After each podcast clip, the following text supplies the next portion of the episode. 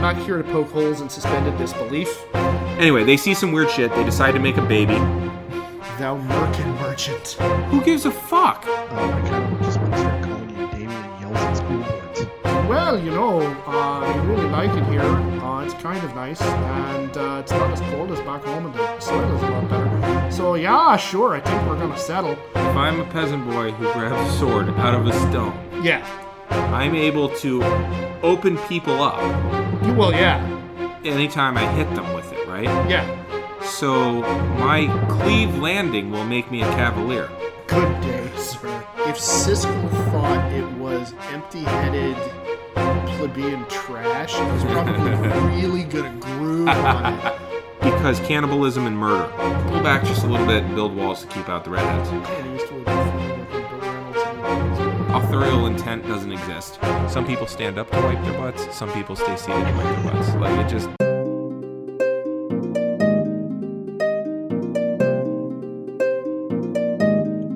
This is a geek history of time. Where we connect nerdery to the real world. My name is Ed Blaylock. I'm a world history teacher here in Northern California with a side of English.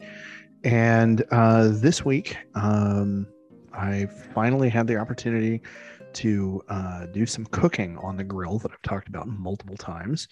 Um, I actually got to cook steaks on a grill for the first time in going on four years. And um, the experience was transcendent. um, which I suppose labels me as uh, really quite the carnivore, but there you go. It was, it was amazing. It was everything I was hoping it would be and more.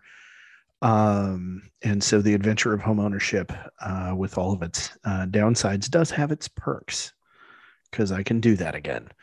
So that's that's what I've got going on. Who are you, and what's going on in your life? Well, I'm Damien Harmony. I am a Latin and drama teacher up here in Northern California. Uh, and my thing for this week um, is it's funny every time I'm like, okay, got something good to tell, and then you ha- you hit me with something like out of left field, and I'm like, I'm listening intently to that, and it completely leaves my head. um, so like I had so many questions for you, none of which I was interested enough to hear the answers for, but I was interested Oh, enough to ask the question for. Okay, So, so I suppose that makes sense, kind of. yeah, yeah, you know, it- right. I've I've hit my students with that before. I've always I've you know I've I've re- responded to them with, "Have you ever asked a question but realized halfway through the answer that you don't care?" And it's humbling. Oh yeah, yeah, so many times. Yeah. Yeah, Um. But yeah, I mean, uh, uh, the the the peaches have blossomed. Uh, I've Oh, got these nice. beautiful peach blossoms all over my uh, my trees, uh, and that's really nice. that Um, is. we had the harvest uh oh yeah, yeah, yeah. last last week um and here's what i found out um there is some sort of scavenger creature that has made it so i every time i forget to go get them that night yeah. it doesn't matter because it's feeding some local fauna. However one of them was scared and dropped a donut on my neighbor's side of the fence. My neighbor texted me. He says hey man i know that your uh, your kids probably meant well but please don't throw chocolate donuts over to our dog because it's bad for our dog. And he's explaining to me why chocolate is Uh-oh. bad for a dog. And like yeah. part of me is like bitch i know that chocolate is bad for a dog you do not need to lecture me on this shit Yeah. but I was like, oh, that wasn't my kids. Uh, that was some sort of scavenger. And so then I had to explain to him that we Yeah. plant donuts and and it, like it just it doesn't explain it well. So No, it- Uh, I'm sure it wouldn't translate I- particularly this well. will be the last year it happens. My daughter is Oh. on to me. She's a hundred percent on to me. Oh yeah. So yeah, oh yeah, yeah. It's um Okay. yeah. So there will be a a discussion uh after next week as to the fact that I've been lying to them the whole time. Okay. So yeah, Some that'll be fun. families have Santa Claus. You have a donut harvest. I would still say that morally and ethically, the donut harvest is less harmful for the children than Santa Claus because the donuts go into the ground and come up from the ground, regardless of my children's behavior. And I don't have, Okay. You know, the Okay. basil will tell on you and be a little snitch bitch. Um, Okay. if- uh, all right. So I, I want to make very clear here sure. that I'm 100% in in in favor of uh, uh, uh, snitches snitches get stitches Mhm. and and we ain't we ain't inviting no fake creature into this house no no I guess I no, can't come over for barbecue. All right, cool. That's fine. No, it's good. Oh oh oh, are we telling on ourselves now finally this I think it's been obvious for a long time. suspicions are Ed. cleared yeah well you know but but having you actually confess like that was really Sure. thing. But yeah, no, I'm I'm I'm not inviting no no goddamn elf in Right. my house. Like like that's that's a back and forth with my with my wife because she keeps saying, well, you know, eventually he's going to hear about it from other kids at school, and then we're going to have to be like, and I will, and I've told her, and I will simply sit him down and I will say, you do not invite supernatural beings into your home like that. right. Yeah. That's no, no, no, no. There were there were the angels who sided with God. There were the angels who sided with Lucifer, and then there were the third ones who didn't pick a side. Mhm. And we're not letting any of those assholes into our house. like that just ain't happening. Like we're Sure. done. Sure. So very cool. Yeah. So cool. yeah, we're uh that's that that'll be the news uh for for this week because I done Okay. forgot as soon as you started mentioning your states. Okay. Yeah. Well, that makes sense. Mhm. So speaking of of credulity Ah, yes. and and your daughter being a skeptic, Uh-huh. Um i want to know um do you want to believe You know, I've thought about that uh a while. Like I think if I could snap my fingers and make it so that I could believe without all of the knowing doubt that I have. okay So like if I could just Forrest Gump myself, okay then I think which nice totally like I'm telling on myself all night tonight. Like Yeah. basically I kind of just admitted that I think faith is is for the dumb, but um I don't actually think that. I might instinctively think that, but I don't Yeah. by practice think that. yeah no I, I understand what you mean so you know, there's certain prejudices. If I, you know, if you see a clown walking down the street, you're gonna cross the street. Um Yeah. but uh, you know, and other people won't have that aversion. Uh, so like if I could believe fully and want and and and and not and and find a way to be okay with any questions that are asked, have that like that, you know, Yeah. lean out on Yeah, your yeah. own understanding. I think I'd be a much happier person. okay Um, i can see that all right Yeah. But I'm I'm curious as to where this is gonna go because okay well the that's a hell reason the reason i ask that question is Mhm. because you mentioned of course you know uh your daughter being a skeptic i'm, I'm not going to say becoming a skeptic she's growing into yes. a, a greater level of skepticism. She she is a very logical individual and a and a thinky one, which is going to be dangerous for you uh, And for going forward. Yeah, well, Yeah. yes, this is true. because she's really tied to being smart No, as part of her yeah. identity. So it's like, oh, honey, you you absolutely need to pull back on that. yeah, So, yeah, definitely. So, but the reason the reason I ask that specific question, Mhm. and and I'm not even really even necessarily talking about religious faith, Oh, okay. um, but that was one of the taglines from a very well known uh, TV series that I'm going to be talking about tonight. Alien Um, Nation. Yeah. Oh, nice, nice. Yeah. Well, well played. No, uh, I'm I'm talking about the X Files, Oh, yeah. and one of the one of the uh, defining characteristics of the dynamic duo in that show Mhm. was uh, that Fox Mulder, who hated his first name and and even forced his mother to call him just Mulder, um, he he was utterly credulous. He believed all of it. If aliens, then ghosts.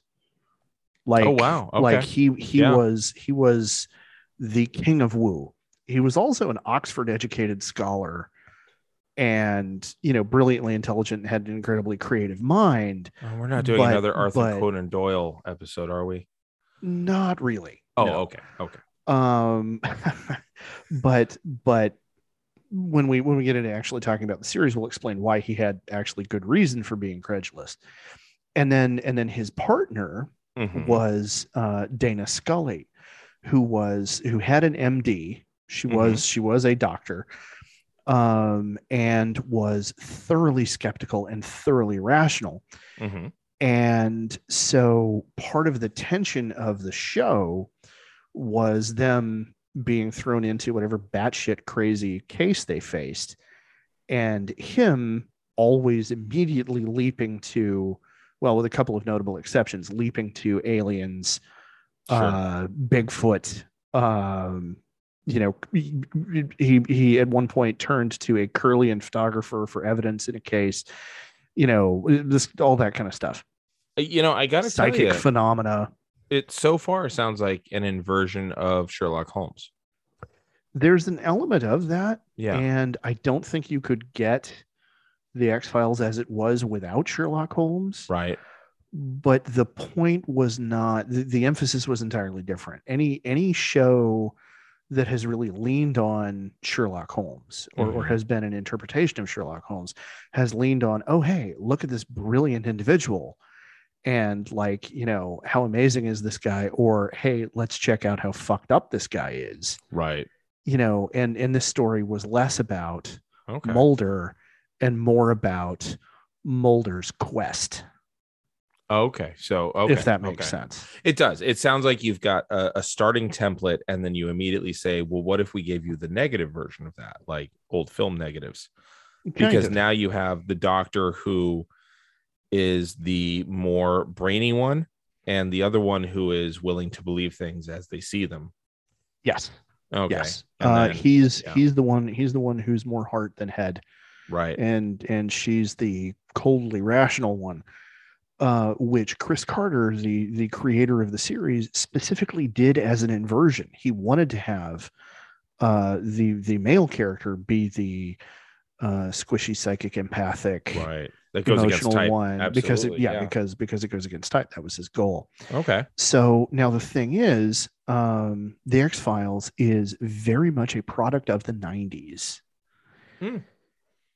In in a host of ways, and I kind of want to get into. Um, I want to I want to talk about the X Files, and so I opened with that question because I want to believe was a tagline because Mulder had a had a poster up in his office in the basement of the FBI um there was there was an image from i don't remember which uh ufo uh uh story Sure. with with the words i want to believe at the bottom at the bottom of the poster in big white block lettering I see now I've never seen more than 15 minutes of an episode ever. And I think I've seen yeah, I think I've seen maybe two or three different episodes is 15 minutes. Like I there was one where he I think it might have been the very first one where he is guiding an investigation on something having to do with an escalator and he believes that it is the hoodoo magic Uh, thingy and there's a guy that questions him and says, you know, you you really believe in this? He's like, does that change the investigation? that is that is an episode out of the first series or out Oh, of the first season Okay. um toward the end of the first season Tooms um it's one of my favorites Okay. um it's it's actually it's the second appearance of that monster of the week Okay. um and well you know it's been over 20 years but spoilers Mm. um Tooms the the character Tooms is a is a mutant uh who is also a serial killer uh who will uh periodically kill a number of people Okay. and devour their livers which is one of the one of the one of the clues that leads Mulder to to in his research figure out that this guy is is a mutant is that he will he will kill I want to say it's five people Mhm. uh, the victims all have their livers removed and then the killer disappears for 30 years at a time Wow. Okay. So and he's this- able this- to yeah. and he's able to get into places that make it seem impossible for a human to have gotten to these people Yeah, there's something about getting because he's because he's able yeah. he's he's he's able to stretch himself out Oh, okay. And they do some really remarkable 90s era special effects showing him stretching himself to do Sure. this Sure. um, and there's actually a great moment in the first half of the two-parter uh, the reason the reason they they uh, that Mulder and Scully initially get called in to deal with with Tooms before Mm-hmm. they know it's him is there's a murder case that one of Scully's friends from the FBI Academy wants to get her input on. And because Mulder is her partner, he gets pulled in. Okay. And um, Mulder is is you know scoping the scene out and, and helping out with with the investigation, looking at stuff. And one of the other FBI agents turns to Mulder and goes, "Hey Mulder, is this one of those cases for your little green men?" And without without batting an eyelash and totally deadpan, Mulder looks looks him right in the eye and says, "Gray." Oh, And the guy and the guy blinks and says, "What?" And Mulder just again totally straight face says, "Reticulans are gray. They're not little green men. They're little Right. gray men." right. And he and he goes into and he and he launches into a you know minute long you know explanation of this is why you're wrong and this is why you suck. And and just and the other guy is just like confronted by too much batshit crazy, walks away. right. And Scully kind of looks at Mulder and blinks at him and he says, Sometimes the millstone of humiliation around my neck is worth it just to mess with their heads. Okay. And that's and it's one of the best lines out of the entire series. So there's there's another episode that I saw part of, and I saw like a non-consecutive 15 minutes, but basically there's a guy who's a psychic who tells Scully that he sees in the future that they'll be in bed and she'll be holding his hand. And she says there's no way that'll actually ever happen. And then I went away and did whatever the fuck. And then I came back toward the end. Uh I don't I think I was living with some other people, like I was Mhm. between houses. And Okay. so like, you know, you you get out on the 25th and the new lease starts on the first. So what do you do for Yeah. six days? Yeah, yeah. um and uh very nice people the lipscombs by the way from from Okay. walnut creek very of the walnut creek lipscombs um but uh really kind folk turned over their house to me a couple different times actually um before i came to live with producer george i was actually Okay. living with them um just for a few days but it was Mhm. it was an important few days but anyway uh and then later on she he's taken pills or something and she she sits down on the bed where he's dying Mhm. and uh, or where he's dead and she goes to grab the pills from his hand and you know she's holding his hand Mhm. And And know, she has that moment of, of realization. i think so like, or i did at least or i don't you yeah, know you yeah. know so yeah i don't i don't remember Okay. they were pushing a car and i think he was grimacing and somebody thought he thought it was funny and it was he saw a corpse underneath the mud and Mhm. i never got into the show i don't know why um I'm I'm well. yeah Okay, could we'll- it we'll- could have been the night that it was on and i was always Could have been. working could yeah, have been could be. yeah so So the the show leans really heavily on UFO mythology. The Mhm. myth arc of the series is focused mainly on UFO mythology and Okay. conspiracy and a and a fictional conspiracy theory based on the conspiracy theories or actually it's a fictional conspiracy it's not just a theory in the show it's really there mhm. um and and it's it's kind of built around ideas out of multiple different conspiracy theories that have surrounded UFO lore Mhm. and so to really talk about what the show was and what the show meant um and what it is that I think the show reflects about us as a as a nation and about you know the dominant American culture in the 90s we've got to go back to talking about the Cold War Okay, so that sounds good. all right. So um, the war ended, World War II, Okay, I should say. The Yeah. war. I say that like I'm a Brit. Uh, World War II, War. the Great War, uh, the Second Great War, uh, ended in uh, 1945, of course. mhm. And at the end of that, um, the the entire global balance of power had undergone a really radical shift, and it wasn't even like necessarily where the balance, uh, who who who was powerful. What was important was before World War One, Mhm. uh, the power balance in the world had been multipolar. Okay, there had been multiple empires. right, right. After World War One, it had been kind of largely largely unipolar, Uh-huh. with with the British Empire really being you know the the main you know big big name on the block. And then after the war, the British Empire disintegrated. I was uh, gonna say kind all the empires, motion. all the empires were kind of on the wane Yeah. and the United States wasn't accepting that it was the the only dog with any Yeah. strength. Like it kind of refused to. Yeah, there was there was real hesitance to Yeah. to accept that, hey, you know, by the way, we're we're the global hegemon now. Mhm. Um, and then after after World War II, the British Empire disintegrated, and now all of a sudden, the balance of power has shifted. Uh, really, for the first time, anybody can really point to clearly as Mhm. being a bipolar one. Yeah, There was there was the United States on one side, which was heavily individualistic society. Okay, heavily individualist, heavily, heavily, heavily, heavily capitalized society. Yeah, yeah.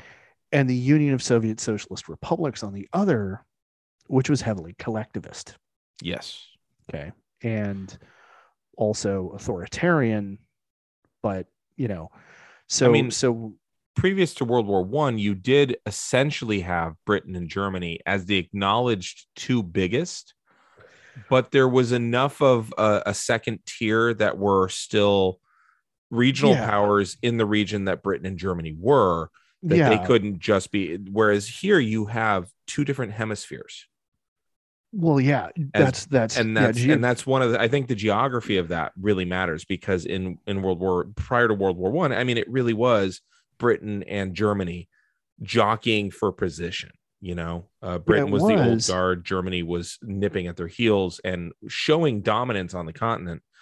Um, and you know, it it, it, it wasn't as stark and clear as it was after World War II, but you did have those top two, and then the others were a second tier, but they were much closer. Like the amplitude Yeah. was which much smaller. yeah. And I think I think what's what's important is after World War II, there really wasn't a second tier. Correct. Like like in in terms of dying empires, being- not yeah, fading, yeah. dying. yeah, crippled and and Yeah. enfeebled Yes. empires. You know, no nobody was going to look at at De Gaulle's France and be like, "Oh yeah, they're a global power." No, Right. like no. As as much as the Blackfeet like wanted to remain part of a French empire, no, I'm sorry, Right. it, it Right. just no, it, it isn't happening.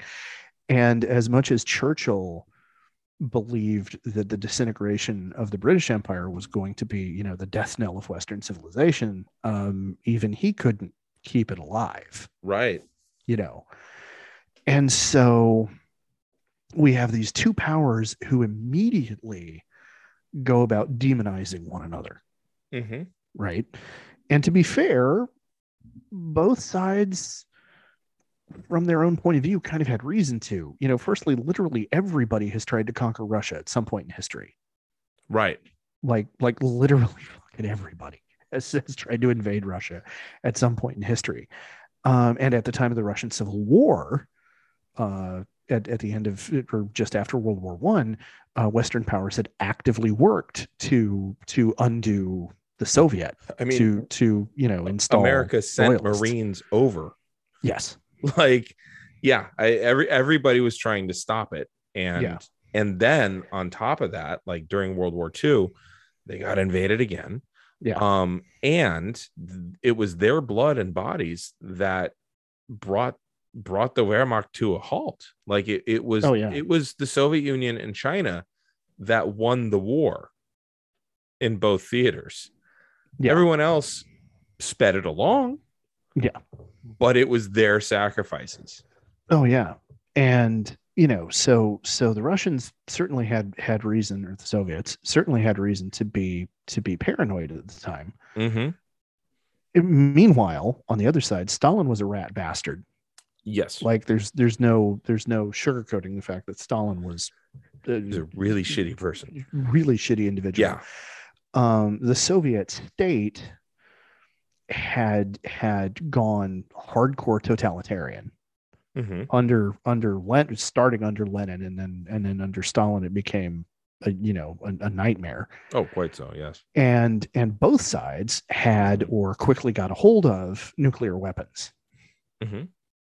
so cue global paranoia Right. right And and you know, on the other side, uh, you know, one of the one of the parts of the Great Migration that doesn't get mentioned enough is is the fleeing of Black Americans to the Soviet Union, where they were a courted, b respected and and c like integrated as a vital part of the agricultural communities like the united states Yes. also had like not as totalitarian but certainly was eating its children Yeah. Well, I'm Yeah. not. I'm not gonna. I'm not gonna. Yeah. I'm not gonna argue that. You know. Um, I'm, I'm not going to try to make the asinine argument that that racism was not a self-destructive trait in Right. in you know the United States from you know day one. right Um, and I will say that certainly there were a significant number of African Americans who were um, encouraged to to go to the USSR hmm um, with with the promise of an anti-racist uh, civilization or Mhm. culture, uh, and who had technical knowledge and understanding that that the Soviets needed. Um, what I'm going to slightly quibble with is that there are stories from those people's children in the Soviet Union that Mhm. they did face racism from their neighbors when they got there. sure sure You yeah i'm know, not saying it was I- it was a uh, a You know, post-racial utopia by any stretch but it was attractive enough to get the fuck out oh yeah, Um, and then and that's just the domestic side never mind the legal domestic side of no your kids have to go to this other school oh yeah. Um, Well, yeah. you know and no you can't fuck this person uh and and and Yeah. and and then on top of that guatemala iran like there was an exporting of fascism Okay, you're you're getting ahead of me. okay You're sorry. getting ahead of me here. That's that's part of my thesis. oh Okay. let me back that up All right. so so at this point I'm just setting the stage for why those foreign policy decisions were being made mm, yes yes by the people in the CIA and the White House. And, Yeah. and I haven't gotten there yet because I first I need to talk about popular culture. So we have global paranoia, right? yes yes And this is where I need to start talking about UFO stories. okay because during World War II, we start hearing uh, UFO stories being widely disseminated in a way that really hadn't been possible before the invention of mass media. yeah Um, service members, uh, pilots uh, in multiple different theaters uh, referred to Foo Fighters and Russian rockets. These objects that they saw in the sky that behaved really strangely, and these stories got circulated, you know, within within military circles, and then got you know disseminated outside the military. Mhm. And um, World War II was the first time that we saw aircraft flying at the high altitudes that they were at right for the lengths of time that they were. hmm And because the war was a global phenomenon, these stories got spread farther. Like I said, it was we now had mass media, and and so these stories got passed on a scale that they Yeah. would not have previously. Now, in in the ancient era uh, and in the medieval era, in up through the Renaissance, strange things got sighted in the sky, and people attributed them to sorcery, witchcraft, magic, miracles. You know, sign they- of they- god yeah They had yeah, they they had they had religious explanations. But now we have a public worldwide, but especially in the United States, that's obsessed with changing technology and the threat of nuclear annihilation. And so now they're looking for different explanations. yeah yeah So so and, and when, when I talk about, you know, expansion of technology, uh, the USSR detonated their first nuclear weapon in 1949. hmm RDS 1. hmm Now, of course, we'd had the Manhattan Project and Fat Man and Little Boy in 45. right Now, the arms race really takes off after 49 because now the Soviets have a functioning nuclear weapon. hmm So the US detonated its first hydrogen bomb at Eniwetok Atoll in 1952, yielding an explosion a thousand times more powerful than the Hiroshima bomb. which is mind-boggling Yeah, That's that's seven years right after Fat Man and Little Boy. The the explosion yield was a thousand times more powerful. The Soviets detonated their first thermonuclear weapon in 1953. Every test got bigger, Right. and as the ability to build bigger bombs grew, so did the need to develop delivery platforms. Um, and I, I just want to mention here Tsar Bomba in 1961. I Have don't you know heard it. about this? I, I okay. not by that name. No. Okay, Tsar Bomba. Uh, in 1961, uh, the Soviets uh, detonated a 50 megaton nuclear warhead. Now, depending on whose estimate you're looking at, it's somewhere between 50 and 58 megatons. What's This a is on- megaton? Okay, a megaton is, uh, and so a kiloton is a thousand is is equivalent to a thousand tons. So of mega would be TNT. A megaton, I want to say, is 10,000 tons. okay. So 50 times 10,000 tons of TNT. So that's that's the explosive yield, not the Yes. actual weight of this thing. Yeah, yeah, yeah. Okay, Yeah. Uh, nu- okay. nuclear weapons are always are always when they when they talk about megatons, kilotons, whatever. the- Okay. that's that's a measurement of the explosive yield. Okay. So, um, this Tsar Bomba is on record as being the largest nuclear detonation ever. To give you an idea of how devastating this was, first of all, the Soviets had not expected it to be that big. It was, it was, Oh, it, it, that's It- comforting. it, it was horrifyingly successful. I guess this is why we um, call them tests. Yes, the flare was Mhm. visible from a thousand kil- kilometers away. It was Okay. observed in Norway, Greenland, and Alaska. Where was it detonated? Polar effects. Way, way, way up north. Uh, hold on. So in Siberia, basically. Let me. Uh, yeah, way, way. Okay. It was up at One of the territories that you could safely hold with one army and risk. Pretty much. Yeah. Irkutsk or Uh, shit. yeah. Uh, no, not Irkutsk. Hold on. Uh, da, da, da, da, da, da, da. Uh, ah, uh, uh, above the Sukhoi Nos Cape of Severny Island, Novaya Zemlya. Um, so looking at a map here, that doesn't really tell me anything. It's So it's basically- it's way up north on the Yeah. Barents Sea. Oh, okay. Okay. So I got you. um so it was it was it was visible a thousand kilometers away Wow. um the explosion's nuclear mushroom cloud rose to a height of 67 kilometers the blast wave circled the globe three times this is a measurable blast wave which doesn't mean everybody on the planet felt it but it meant Oh. that they were able to measure the blast wave coming back around three times. The first one took Wow. 36 hours and 27 minutes. It created a seismic wave in the Earth's crust that circled the globe three times. Wow. The atmospheric pressure wave resulting from the explosion was recorded three times in New Zealand.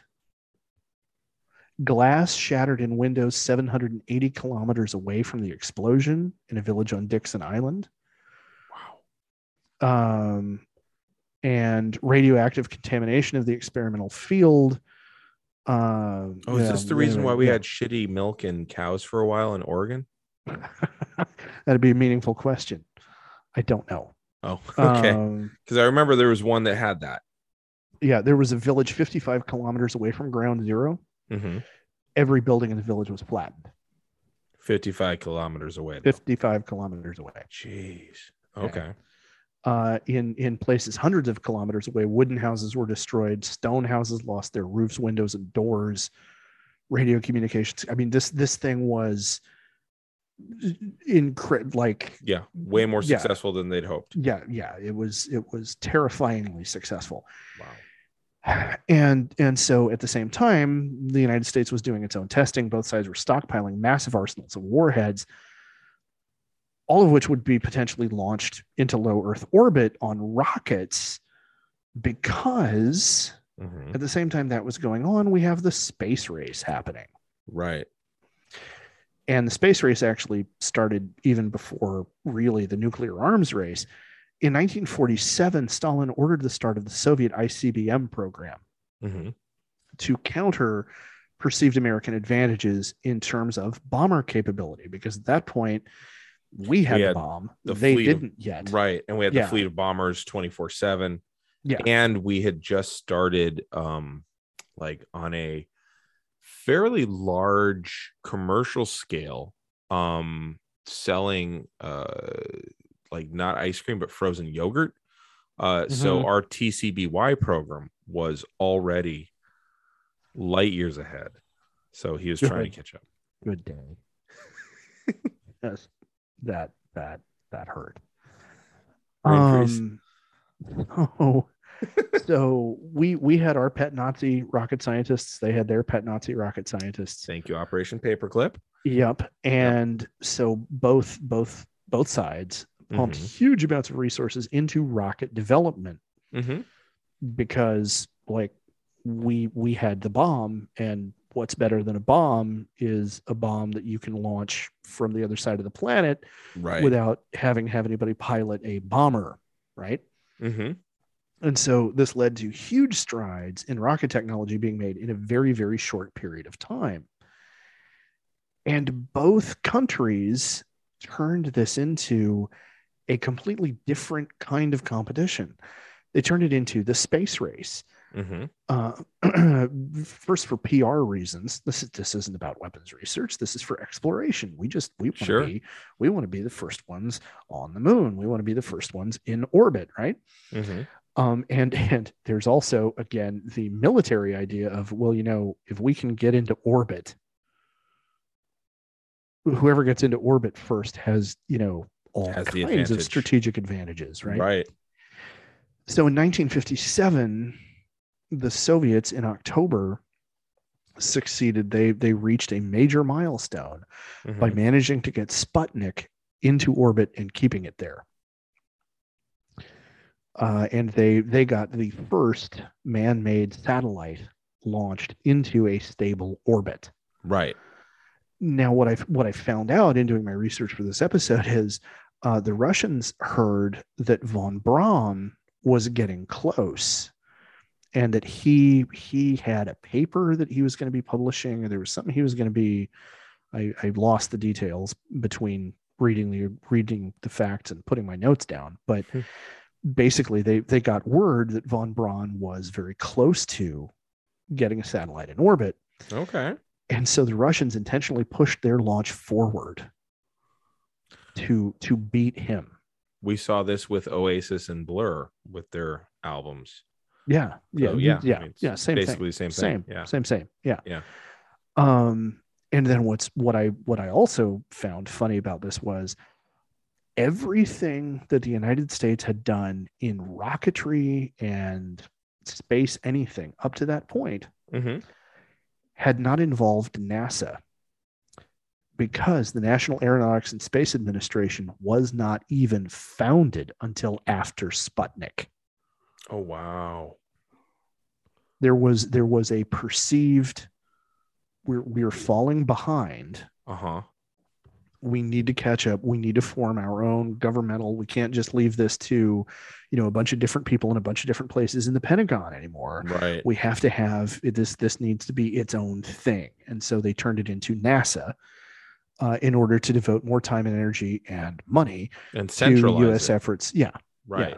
And yeah, and that would bring us ahead um Yeah. and keep us safe. So Yeah. maybe this will be the thing that's going to save me. yes Yeah. yes yeah and i i don't know how to get from there to you're my wonder wall but nicely done Thank you. Well, that's in Berlin. They they decided to compete in a multiple different ways. Oh, okay okay Yeah, and uh yeah, there's the the Berlin Wall. So, Well, you know, uh, what I- what I find uh, worthy of note here is that no matter how many manned missions we sent uh, up into space, nobody ever discovered a champagne supernova. also true. Yeah. And that would So- have been in the sky. So, it would have been. yeah. It- uh, yeah. Yeah. So there you go. so then from there, over the course of the 60s and into the 70s, with uh, Mercury and then uh, Apollo and Mhm. all of those programs in the U.S. and then with with the Soviet uh, equivalent of those programs, which, if I'm remembering correctly, the Soviets just left everything up to their their military. It was it was always under under the aegis of of the Soviet army. Right. Um, but the space race was a proxy war of sorts, where every success that one side had was the opportunity to stand in front of the rest of the world, going, "Hey, look, hey, look, they haven't done this yet. We're ahead. We're winning. And We're really, winning. what's Whose side do you want to be on?" Right. And what's at stake there is honestly way of life. Yeah. Like our culture is superior. Look what we did. Our Mhm. culture. And and so you see that happening. And then you also see that playing out in the Olympics. Oh yeah, oh in Like, huge you know, way. Yeah, Yeah. Like who's got the better drugs? Um but um but- yes, yes. and and then it became like the Olympics and it was the Soviet Union and her proxies. You Oh, yeah. the Soviet Union and East Germany. Yeah. And it was the United States And and, West Germany. Yeah. and yeah, So yeah, it uh, like there were so many different ways and places the cultural war was playing out because in many ways you couldn't go to the nth degree on what you were doing with rocketry and bombing shit. Like you couldn't actually use them. Like it, you're gonna No. kill the world, and everybody knows it. so how do Yeah. you prove that you're superior without killing the other group? Well, we can throw things further. You can throw things further. Like, and it's just back and forth, back and forth. So uh, there, there's, you know, it would, which again, I come back to the American, uh, the the the American uh, anti-black racism. It's really weird because a lot of the athletes that proved American superiority were people that were held in an apartheid state in America. yes, Very Yes. strange yeah, yeah. but but you know that that's and and in many ways that's fairly irrelevant except that that would have been and was a soviet argument for no okay you beat us but here's how you did it you're not a superior culture look what you do you know and i Mhm. mean Yeah. on some levels that was nixon and khrushchev arguing at the kitchen debates And They we were talked both- about we, we did a kitchen debate that came up, I think, in our last our, I think you're last right, yeah. episode because because we, we talked about how Nixon just kind of completely lost the plot. Like Yeah. Well, You but know. at- if you look at the core of the debate, it was they were both arguing the same point to prove different things, too. Yeah. Um, the Soviets were like, yeah, you don't let your women be equals, and that's why you're lesser than us. And America was like, yeah, we don't let our women be equals, and that's why we're better than you. because look at all this cool devices that we have. And the Soviets are like, you know, it's funny. Um, Yeah. This just reinforces that that to any Soviet critic looking at uh, the first season of uh, Star Trek: The Next Generation, Mhm. uh, we told on ourselves with the Ferengi. yes, we did. They clothe their females. How obscene! Right. You know.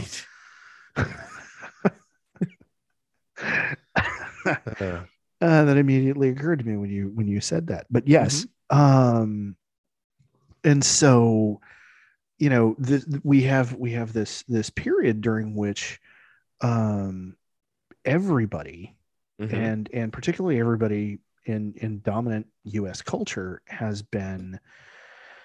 Uh, I don't want to say programmed, but that's the word that comes to mind. Has has essentially been been in, indoctrinated yeah. um, yeah. in into this this idea that there's us and there's them, and they want us all dead. Mhm.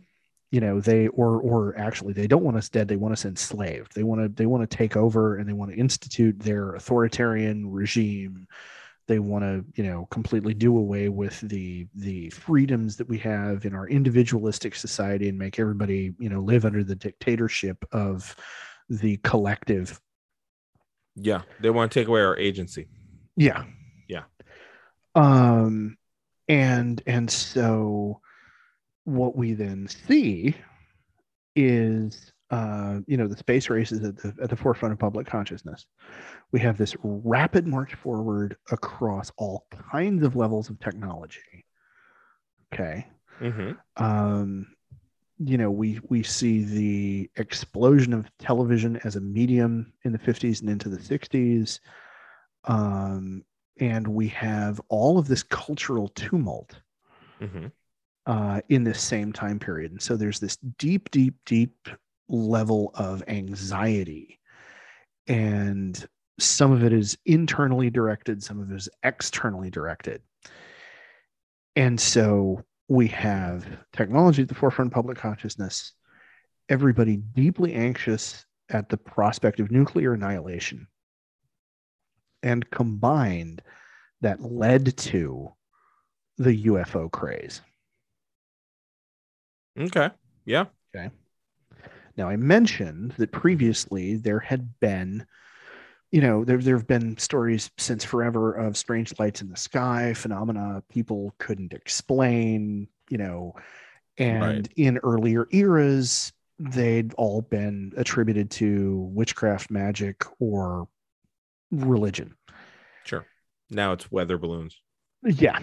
So and and I'm I'm going to be using a benchmark here that isn't necessarily terribly scientific, but it's it works kind of for my purposes here. Um, between 1900 to 1947, okay, in the modern you know, Okay. beginning of the 20th century, Sure. Sure. there are seven incidents of unidentified flying objects being spotted that are recognized as historically important by Wikipedia. Okay. Okay. Okay. um, of those seven, four occurred during World War II, which is which is a period of very very There's- heightened heightened anxiety and a whole lot of people being in the air at the same time for the first time really Yeah. in human history at and- really high altitude. and lots of new tech Yes. and a lot of more classified shit. Like, you know, it, it- and Yeah. and I mean, I that see all that makes sense to me because you finally have planes that are made of metal. You finally Yeah. have planes that have jet engines attached. You finally have you know stuff like that. Like, it go it goes like uh we're flying a hundred and something feet to we're shooting at each other with revolvers while taking pictures with you know really elongated uh camera Mhm. to you know it's still canvas and you're still maybe going 200 miles an hour Oh, and not then even. yeah you know even. but by the end you're getting close to that you know Yeah. and then and then there's like this you know there's the interwar period and then suddenly shit's made of metal um you actually have to have masks because you're going up high enough um you're not just wearing silk scarves uh and worried about chafing you know you you've got suddenly you've got so much more plainness you've got so much more Mhm. crude weaponed or, or crude not as in you yeah, know yeah, crude but like you know with Men- crew yeah. Men, um, men whose men whose whole job is I am sitting in an airplane to operate a machine gun. yeah you know and and that's that's just the weaponry then you've got the technology of radio transmitters and things like that it's it's all so much more ubiquitous. Yep, radio navigation. yeah the in- beginnings of radio guided bombs. And radar. Yeah, radar detection. I mean all that stuff you so you've got all these things going on. Um Mm-hmm. and and there's a higher need for um classification be, Yep. things being classified uh so it makes perfect sense that you will literally see unidentified flying objects Mhm. doesn't mean that they're you that they're you know grays Mhm. um but it does mean that you can't identify it and shit that was fast what the hell because you also have lots of engine work being done and stuff like that so oh all yeah, kinds of reasons why seven of those did you say nine were uh, four of those seven. four of those seven were during world war ii that makes Yeah. perfect sense to me from a very logical occam's razor it's still people building machines Kind kind of of perspective yeah Yep. So then, between 1947 and 1948, Mhm. there were seven more incidents over the course of one year. Yeah. Between 1950 and 1974, there were 34. There were Okay.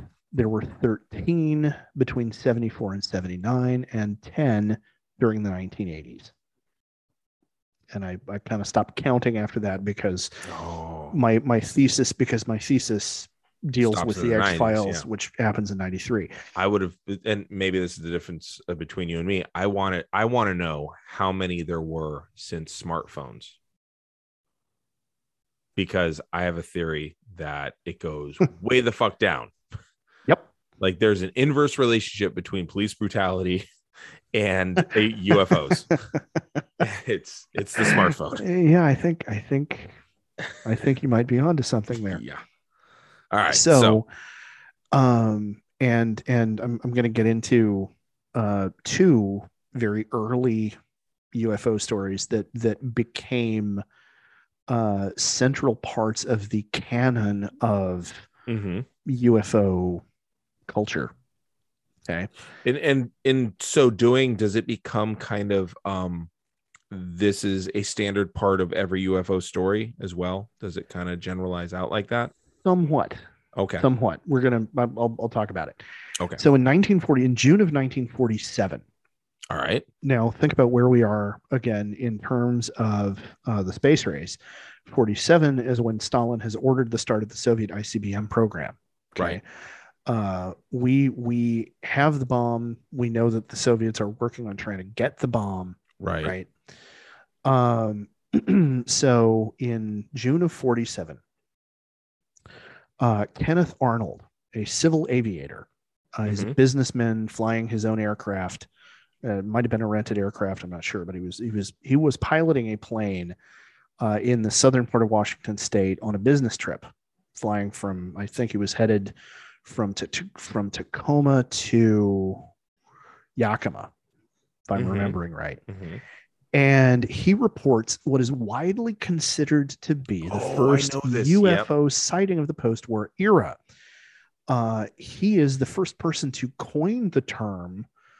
Well, he doesn't really coin the term flying saucer, but he describes the craft as saucer-shaped Or a disc. or I behaving or behaving like saucers floating on water right.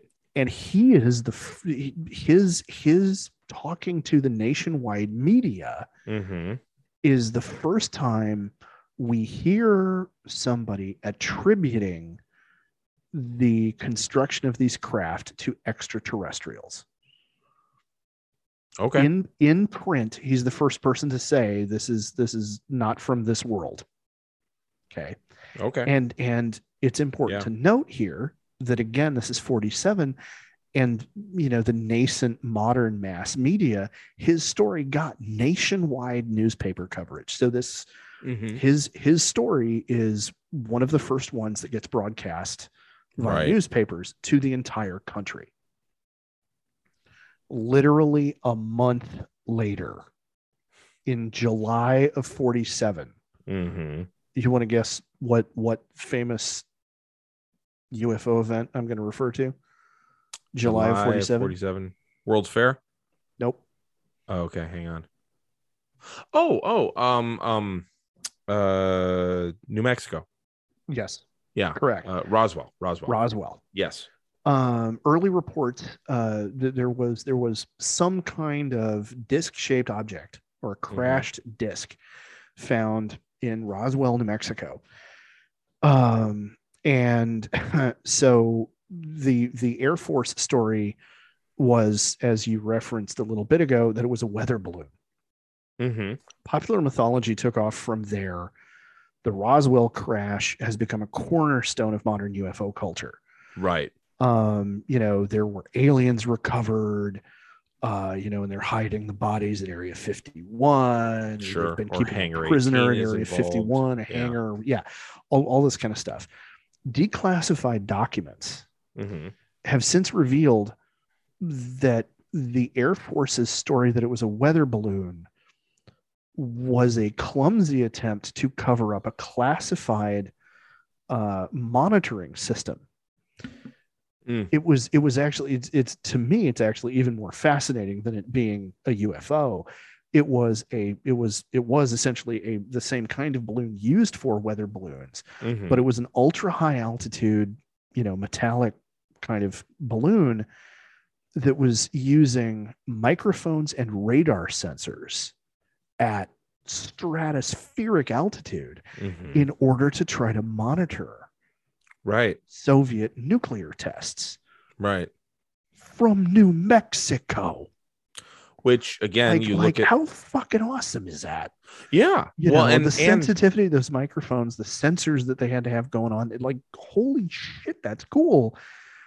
But anyway, yeah, yeah ahead. and and it's from you know the the fact that it's from new mexico is, is actually i mean number one pretty cool because of distance but number two keep an eye on the fact uh, as to how much nuclear based shit is happening out in those deserts. Oh yeah, like you know uh, new mexico. Oh really? Again new mexico. Isn't that where we tested nuclear stuff? You know because Yeah. it's it's flat. So you, know your weather conditions are going to be pretty reliable in a desert and stuff like that. Yeah. so Oh, there's yeah. there's a lot of reasons for why that's that's advantageous to do there definitely. so okay okay and so, and so you know that was part of what was called Operation Mogul. Was was the the Defense Department monitoring thing. okay So now, over the course of the 1950s, we see flying saucers now become ubiquitous in science fiction. right Um, the day the Earth stood still. Yep. Um, war of the worlds War of the War of the Worlds. Yep. Um, oh darn it, Ro- Robbie the Robot's first first appearance. Um, Forbidden Lost- Planet. oh Forbidden yeah, yeah Planet. yeah The the craft that the Earthers travel in is is Mhm. essentially a flying saucer. right uh, to serve man in Yes. uh, uh, Twilight Zone. The the concept of the flying saucer becomes a trope all on its own. yeah it does it does In 1954, Mhm. the Unarius Academy of Science is founded in Southern California. It has been referred to as a cult. Mhm.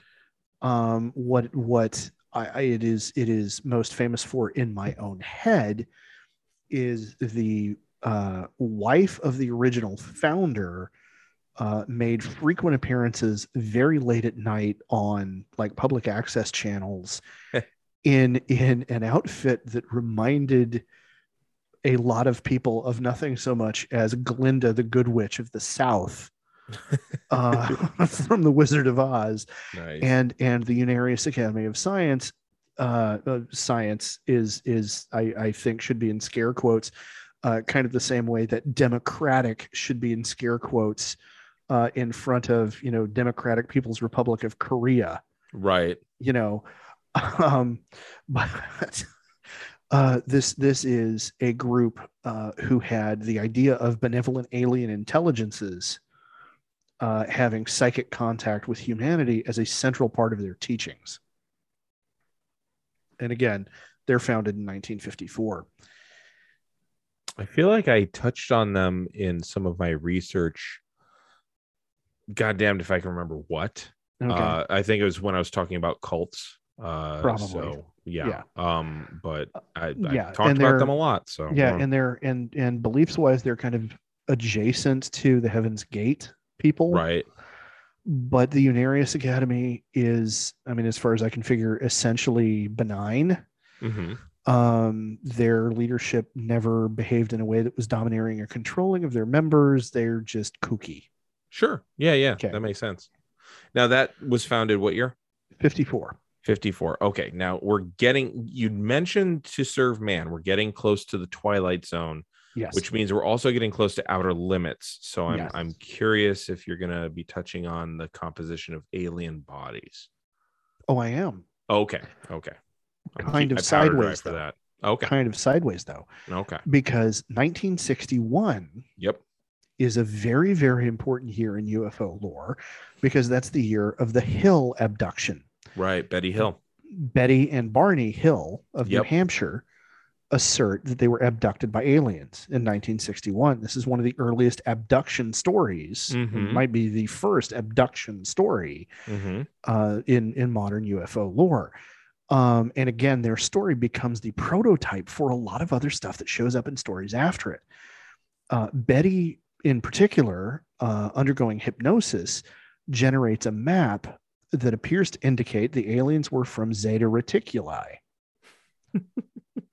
Reticulans, Right. right? Yeah. Right, Yeah, right back to Fox Mulder. Yeah. Okay, or and- flash yeah. forward a bunch Yeah. of years to He's Fox he's th- yeah, that character's pulling on that mythology. Yes. Yes. Yes. And Barney's description of the aliens' eyes becomes canonical as the form for the Greys. He described them as having wraparound eyes. The case got a whole lot of attention, including an appearance on a game show by Barney in 1966, To Tell the Truth. Uh-huh. And James Earl Jones and Estelle Parson played the Hills in a TV movie in 1975. Now, I know what you're going to bring up here. Yep. Um, 1961, Alien with Mhm. Wraparound Eyes Yep. shows up in an episode of Outer Limits, the Bellero The- Shield. yes, Yes. shows up in an episode of The Outer Limits just a couple of weeks before Uh-huh. the Hills abduction took place. Right. Which, by the way, I'm just going to point out there's a Yeah. movie many, many years later called The Hills Have Eyes. And it just occurred to me how clever that is. it has nothing to do with it. And yet that whole fucking title absolutely comes back to this. it, it, it's it's a coincidence. It's like when you have accidental etymologies that actually are not related, like you know the word goose and moose or something like that. You know, Yeah. but but But- still very funny. Yeah. Okay, so yes, the the Bellero Shield uh essentially puts into the public imagination the Mhm. very same description which had changed by that point if I recall correctly. Betty's original description was that they had wh- whose nose did she say they had?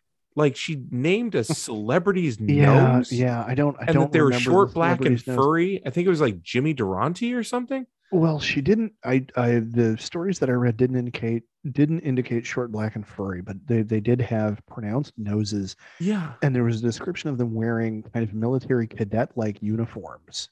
yeah. So yeah, So There- that there was that was at the beginning, and then this show comes out, and then suddenly, you know, the, the description. To me, the time is is cattywampus. Like you've done the research, so uh, Yeah. did the show come out before the abduction was supposed to have come out? yes, Okay, okay, yes. So- and and there is that that is that is one of the uh huh, uh, very very popular or or that, that- is that is one of one of the more commonly pointed to things Right. in debunking theories. now she denied is- it up, down, and left and right. She's Well, like, I see- don't know what you're talking about, Howard. Okay. limits. I never saw it. Yeah, well, Yeah. uh here, Betty Betty can deny it all she wants. Barney admitted that he might have seen the show. I don't remember that part. Oh, that's yeah, funny. and and the wraparound eyes description comes from Barney. oh well, Jesus. Okay, yeah. So Yeah, because she's she I I don't remember her ever saying, Okay, yeah, I did probably see that. Like she was like, Nope, never saw it, Oh, no, never saw no. it, never saw it. An interesting theory, of course, uh, you know, any, anybody following along at home who's not independently, you know, knowledgeable about the Hill abduction will notice that I mentioned uh, the 75 TV movie starred James Earl Jones and an actress named Estelle Parsons. It should be pointed out uh, that Betty and Barney Hill were a biracial couple in 1961 in New Hampshire. Hmm. One of the theories regarding their entire one of the debunking theories regarding their entire experience was that it was something of a what's what's referred to in psychiatry as a folie à deux uh, or a essentially a madness of two people where where two people get caught up in each other's crazy Oh, so where you like have- mass hysteria, kind of- but of- localized to two folks. yeah yeah kind of Okay. a kind of a shared hallucination Okay. or, or shared episode um, that was uh, brought on or induced from the stress of being a biracial couple in 1961 in New Hampshire. Um, the Hills consistently considered, you know, basically stated repeatedly that they found that theory to be uh, insulting. That Mhm. their marriage was was a happy one. They loved each other very deeply, and that that was not that was not what was going on Sure. you know but that's part of the uh part of the part of the debunking or, or part of the counter narrative to their story There's also the fact that hypnosis has never been a reliable yeah, I well, mean, there's yeah, there's that too. when we did Batman, I spent a long time on the Val Kilmer yeah. movie Yeah. Yeah. and about implanted memories and shit like that. Oh yeah, all of that. Yeah. In 1968, Mhm. um, for the purposes of the popularization of UFO lore, Mhm. uh, a very important moment in in that history is the uh, writing and publishing of Chariots of the Gods by Erich von Daniken. okay. Now, are you familiar with von Daniken and his work? Uh, he wrote Slaughterhouse Five, right? No, that's that's Kurt Vonnegut. Oh, different. Okay. Yeah, very, very different. No, von Daniken um, tried to assert, or he Mhm. argues, that um, let's see, the pyramids, the Nazca Oh, Jesus. lines, the Moai of Easter Island, um, etc. People et of color did that was really kick ass. yeah, uh, at, at Atlantis. I mean, it's not all people of color. White people supposedly were behind Okay. Atlantis, but all of that was either built by aliens or by humans who learned how to do it from aliens. right. Because how could they get such straight lines over such distances, et cetera, et Yeah. cetera? Uh, yeah, mhm, Right. yeah. How Yeah. could they get such straight lines over such straight uh, over such long distances? How could they haul all of those blocks up there, etc. Yeah. Um, yeah. Yeah. You know, never, never mind the fact that we can actually look at the archaeological records and see, oh, they learned how to do it because, you know, s- several centuries before the, the Pyramid of Giza, they built, you know, the step pyramid, Right. which, by the way, everybody built step pyramids because, as has been pointed out by smartasses on the internet correctly, it's the most efficient way to stack a whole bunch of rocks on top of each other in a way that they don't fall down. Right. Like, It's, it's it's- oh, right. Right. yeah, you know, It's like when people are like, how did the Romans build such big things? The first answer is, of course, uh, they kept enslaving Greeks. Uh, but the second answer, and everybody else. But Yeah. yes, yes, but but specifically for the math, um, Yeah. but the second answer was, um, you. It really, Yeah. I mean, it's, it's true. Romans were Biff Tannen. I mean, Yeah, they really yeah, were. pretty much. Yeah, Um, but uh, the second answer is they built dirt mounds yeah. and and stacked built- shit. They built a fucking ramp, Yeah, and then, they, and then they pushed it up the away ramp, the dirt. and then they and they pulled away the ramp. You know, it's it's an interesting it's an interesting uh, kind of side note here talking about Mm-hmm. that. That of course, uh, Hero of Alexandria came up with a steam engine Mhm. in the classical era and nobody did anything with it and we and we look at it if from a modern point of view we look at it and we're like why the fuck didn't you capitalize on the steam engine Mhm. like oh my god imagine what could have happened in world history if they had capitalized on the steam engine you want to know why they didn't capitalize on the steam engine too loud. No they didn't fucking need it because they had slave labor Oh Jesus! I mean, that's I mean the the cotton gin yeah continued slavery in America oh, long yeah. past you know, but had the had it was on its way out too because it was Yeah. getting in the way of shit economically Mhm. as an institution. Yep. So yeah, there there you go. yeah they didn't need the steam engine because Wow. labor is ridiculously cheap Jesus. we don't we don't need the steam engine Oh, because we can just because we can just get 5000 guys to work on a job right.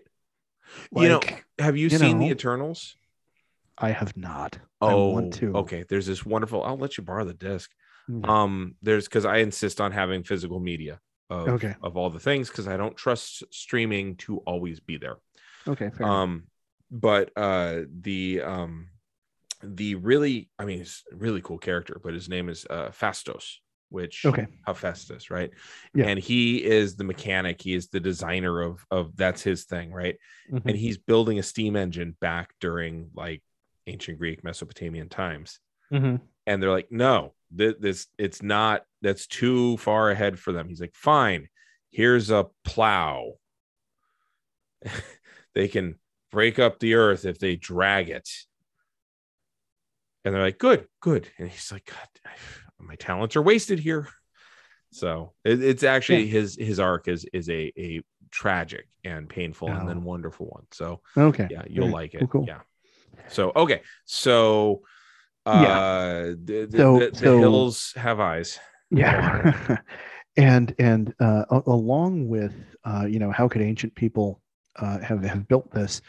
Uh, his uh, von Daniken's argument is also based on uh, there's ancient artwork that clearly depicts astronauts and aliens. Oh my god. because you know if you look at the stone carvings and, and the inside of maya buildings you can see you know what clearly is an astronaut sitting in a capsule uh, you know with flames behind him and and there's jomon period japanese artwork Mhm. uh, that that very clearly shows some kind of an alien being because it's got you know a humanoid body and a weird insectoid looking kind of head or maybe it's wearing a helmet Yeah. that you know looks like an astronaut helmet and so clearly that's what's going on i mean it's Right. it's like it's absolutely batshit crazy It reminds me to, of the- any It reminds me of the, the stupidity of early archaeologists and anthropologists who saw the Venus sculptures. I think I mentioned this just recently. I don't know if it was on this podcast or Mm. Um, where they would look at the Venus sculpture. You know what I'm talking about? The Venus sculptures. uh maybe really go- go outsized again. breasts, really fat hips. oh yeah huge like, hips yeah Yeah, Mhm, like yeah yeah. Okay. Um, I'm gonna say grotesque because because the features are so exaggerated. yes in the in the literary sense of yes grotesque, and i do not mean grotesque in any other way because Yeah. look Yeah. at us Yeah. um but um i and and the the archaeologists are like oh well clearly these are, these are fetish icons that men made to beat off to i mean it was basically their thesis and it held water for like 30 years as oh yeah these were erotic statues for men and then women finally got into the goddamn job and they Yeah. looked at them and they're like nah this was this was like maybe fertility stuff but it's essentially it's it's self-portrait carving by pregnant women because if you look down when you're pregnant this is what it looks like. Right and it Yeah. just went from like guys are jerking off to these to you fucking idiots? Like yeah well they're you know, celebrating pregnancy all right? Yeah like this just is yeah this this is this Yeah. is why we need more diversity in academia. Yes. Yes. Like we're done. Like- you know and and and uh, there's the recurring joke that anytime you see anybody uh, say and uh, this this here was for ritual purposes yeah you know what it is? It's a dildo. Right. I hate to break it to you but that or or we have to understand that the complexities of the language back then meant different things about friendships. And it's like i want all the dicks in my butt. Yeah. you know and you're because like roman jesus christ roman roman graffiti is just i mean nothing's changed. I'll put it that way. It looks just like middle school graffiti. So in it was one of the things I was a little worried about when we went to Pompeii when I took a bunch of students. And I, I explained to them ahead of time, I'm like, just so you know, you might see a lot of dick mobiles uh, or mobiles, you know, Yeah. like the, Yeah. the, the thing that the, the danglies, um, because there were a lot of those. So, yeah, just be uh, prepared yeah, next time I'll turn it into like a scavenger hunt for the kids. oh there you go Yeah. the way to do it So, so all right. i'm So it's I'm, all aliens. Yeah. I'm i'm gonna say i think right here is a good kind of break point because Dick I'm- mobiles. I'm- um, Yeah. Yeah. yeah yeah because i mean that's a note i want to end on but i think i think eric von daniken and and chariots of the gods is one of those inflection points in in popular culture Yeah.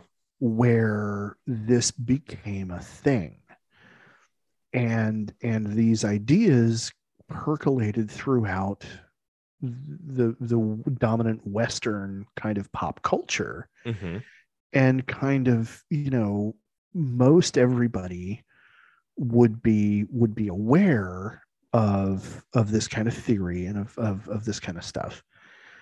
And um so i think i'm, I'm gonna i'm gonna pause here Mhm. where we're talking about the explosion and and almost mainstreaming of of the ufo craze and ask you what is your takeaway right here Um, World War II fucked everyone up emotionally and psychologically. They didn't have the tools to uh, address any of it, and so they got into some weird ass shit, all of which seemed to coalesce around their own lack of importance in their own world. You Okay. had huge amounts of like naturalistic cult shit. Like when I did the um the the the guests we had the guest on for um uh the Dark Crystal. Um, Right. we found a fuck ton of of culty stuff and of like seances, channeling spirits, um, and just getting out of this reality Mhm. um and a lot of it was started by people that started uh, that that went through world war ii like the the Mhm. modern wicca thing um not wicca as people know it but like the modern iteration of it so it is kind of as people know it but it's Yeah. not how people know it that was started by a frogman from world war ii in britain i've been trying to track down his name ever since i found that um Mhm. because i lost it damn it Wow. um but you know you you have the founding of those kinds of things big time Yeah. um, we talked about that with uh, the punisher the episode that just aired Mhm. um although as of this recording it'll aired about a month ago um but uh, we talked about it with the punisher with uh, the guy who was the inspiration of it the one who wrote the executioner because then he went into how to challenge channel channel spirits Yeah. so you've got that you've got alien shit um really kicking in in the 1940s and 50s again at least there's some rational explanation for why people went into that but i think at the end of it all you know because there's so many more flukes in the air Mhm. um but at the end of it all i i really do think that um world war ii messed up an entire world's psyche and their own insignificance was was so painfully obvious that Mhm. they sought to explain it in in a, a variety of ways i don't want to believe i think at the end of the day i don't want to believe i don't I Okay. don't- yeah uh apparently not uh Fair but enough. Yeah. But I understand why they did it. I'm not going to look down my nose at people for Yeah. for wanting to believe and for wanting to feel like we're not alone Mhm. because they just went through a huge conflagration where like we better not be alone because we just try to kill each other all the goddamn time and we're Mhm. getting better at it, you know? Like Yeah. so so yeah, I think that I think that collective trauma led to the willingness to believe ultimately. Okay. You I also start to see a lot more fundamental versions of religions about You a do. generation later. This is true. So Simultaneously, mhm. um, along with the UFO stuff, there's also um, like I, I couldn't really figure out how to tie this in in a way that didn't like blow like completely blow this up and make it so I wouldn't have something to actually present for like weeks because of all the stuff I'd have to go off and look at. But in the 1970s, which we Mhm. haven't totally gotten to yet, but sure. you know, von Daniken is is kind of the I, I want to say the precursor kind of to it Mhm. there's there's all this occult shit and all Mm-hmm. this uh like you know cryptid like bigfoot was Yes. had had his moment Yeah. in the 1970s So did DB Um, Cooper in the same area. Hmm yeah There's Coincidence? So, yeah. i think Mm, so Yes. um but you know uh the loch ness monster the bermuda Mhm. triangle oh yeah. like the all- Philadelphia experiment gets really popular. Yeah, this is this is true. Um, and so and so all of all of this paranormal shit becomes a big deal in the 70s. Yeah. And I think I can kind of touch on that a little bit more in, at the beginning of the next episode. But Mhm. yeah, I, I think I think there there was definitely something going on in everybody's psyche related to helplessness. Now, here's where it gets dangerous to me. All of that's true. I think all of that absolutely, and, and I understand the link between those things, I think pretty well there. Leads to like you have to top the last guy kind of stuff. And it Mhm. leads to people um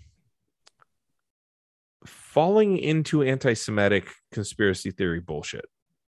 Like it almost oh yeah. always gets there. Like you- well, you because, talk about people reptile always, people you know it's Yeah, it's anti-semitic you yeah, know peop- people are always people are always waiting. There's always some asshole uh-huh waiting for something to come along that he that they can that they can take and throw in that direction Yes. is is is kind of I think what that is. Yeah. Yeah. You know, But also, there's a. No, I, I I think you're right. I think that's that's. Uh, I just don't want to put the blame just on some anonymous singular guy who goes Yeah. yeah at just the yeah, right no, time. Yeah, yeah, no, no. there's a I- social like there there is a i'm going to use the word western to paint with a broad brush here but there's a western um cultural thing uh a social tendency toward specifically othering uh jews Mhm. and and specifically tying because a lot of this alien shit gets back to that a lot a Oh, yeah. lot of a it huge does. amount of it does. Yeah, because anytime there's a conspiracy, it, it gets towards somebody's trying to control us, and it gets right back to your protocols of the elders of Zion. yeah, which for some reason we can't seem to shake. Right. Um, so maybe that's one of the reasons that I'm so viscerally bothered by so viscerally, no, no, fuck that. No, yeah, this You is know, dumb. This is they bullshit. were dumb. They, They were watched dumb. TV. This was Like, bad, and they should feel bad. right? Yeah. Yeah, You know, um, you know, also probably, you know, unresolved trauma from my first marriage. So anyway. so so there you go. yeah, Yeah, yeah. All little right. of So yeah, column A, that- little of column B. yeah, yeah. A smidge of colon A, col- column A, and then the rest is the the, the very rational. No, this leads to some really dumb shit. Yeah. So, but yeah, that's what I've gleaned. So Okay, cool, yeah, cool. So we'll pick up from here next episode. yeah. What what have you got to recommend to anybody? You know, now. I I saw that they were banning Maus. Um, Yeah. and I didn't even mean to get to this from here. Get there from Yeah. here. You can't get there from here. But uh, you can. but yeah, so I'm gonna say they were banning Maus, I believe, in Tennessee, uh, known for being super chill when it comes to uh, different ideas and yeah. and books. And Yep. uh, so they were banning it because it had the word damn in it. Um, so I immediately bought Maus one and Good. two. Uh, and that's going to be summer reading for my kids. But not content with teaching my kids about the the Holocaust um, over the summer, uh, I also got The Jungle uh, as a graphic novel. There's I, I found it years and years ago in our own school library back when those things existed. Mhm. Um, but uh, the jungle um is uh what I'm going to recommend specifically. I also recommend Maus. I really do. Um, so I'll, I'll recommend two: the Maus, uh, Maus one and two by Art Spiegelman, um, and also the Jungle, uh, a graphic no- novel. Um, it is credited to Upton Sinclair, obviously, um, but uh, it was adapted and illustrated by Christina Gehrmann or German, G E H R M A N N. okay. Um, and my kid, that's going to be part of my kids' summer reading as well. So they're gonna, William's gonna catch up on March. Um, he finished They Called Us Enemy. Julia read both because she stays up late and reads. Um, but then they're both gonna read Maus and they're both gonna read The Jungle. She also read Barefoot Gen, um, which gave her nightmares. yeah. But honestly, it's told from the perspective of a kid her age, so I was okay with that. Yeah. that makes sense. So, but anyway, Right. so that uh, I'm going to recommend Maus one and two, and I'm going to recommend uh, The Jungle, the graphic novel by uh, what did I say, Christina Gehrmann. Okay. So, how about That you? works. I'm going to recommend um, that anybody who hasn't done so uh, take a little bit of time, a couple of hours, and watch at the very least the first couple of episodes of the X Files. Okay. Um, I'm if you can't find them anywhere else, you, you can find them on YouTube. Uh, the quality will probably not be that great, but but find them and watch them. I bet you Tubi has them. Tubi has fucking everything. almost almost for sure. Yeah. Yeah. Um, I'm I'm going to strongly recommend watching the pilot and at least one other episode, Okay. just because what I've gone over right here is talking about the UFO craze, and then the X Files is kind of the '90s answer to the UFO craze, and it is it is so much an artifact of its time. Mhm. And for anybody who's listening to this show who is, you know, significantly younger than you and me, um, there is so much in the X Files that is a primer on what the 90s were. you know, Okay. um, and and so I think as a historical artifact, um, it's it's important, and it's also just really really well done television. Okay. So that's going to be my recommendation. Um, I think for Makes this sense. week. Cool. Well, where can people find you on the social medias? I can be found on TikTok as Mr. underscore Blaylock. I can be found on uh, Twitter as EH Blaylock. And I can be found on Insta also as EH Blaylock. Uh, where can you be found, sir?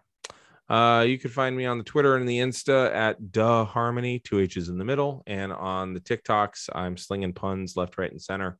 Uh, on Duh Harmony one, still two H's in the middle. Yeah. Um, also, uh, depending on when this airs, April 1st, if you're in the Sacramento area, we're trying live again. You have to have all your shots. Uh, get all three. Uh, $10 at the door. Show your proof of vaccination and booster. Um, and come and see us uh, at Luna's um, at 8 p.m. on uh, April the 1st. This is not a joke. Yeah. So, capital punishment was supposed to be back in January, was supposed to be back in February, was supposed to be back in March, but uh Omicron, Omicron, Omicron, well, Delta, Omicron, Omicron. So I'm I'm hopeful, but cautiously so. But uh telling y'all go go check that out. So Very cool. yeah. So all right. Well, for a geek history of time, I'm Damien Harmony. And I'm Ed Blaylock. And until next time, keep rolling 20s.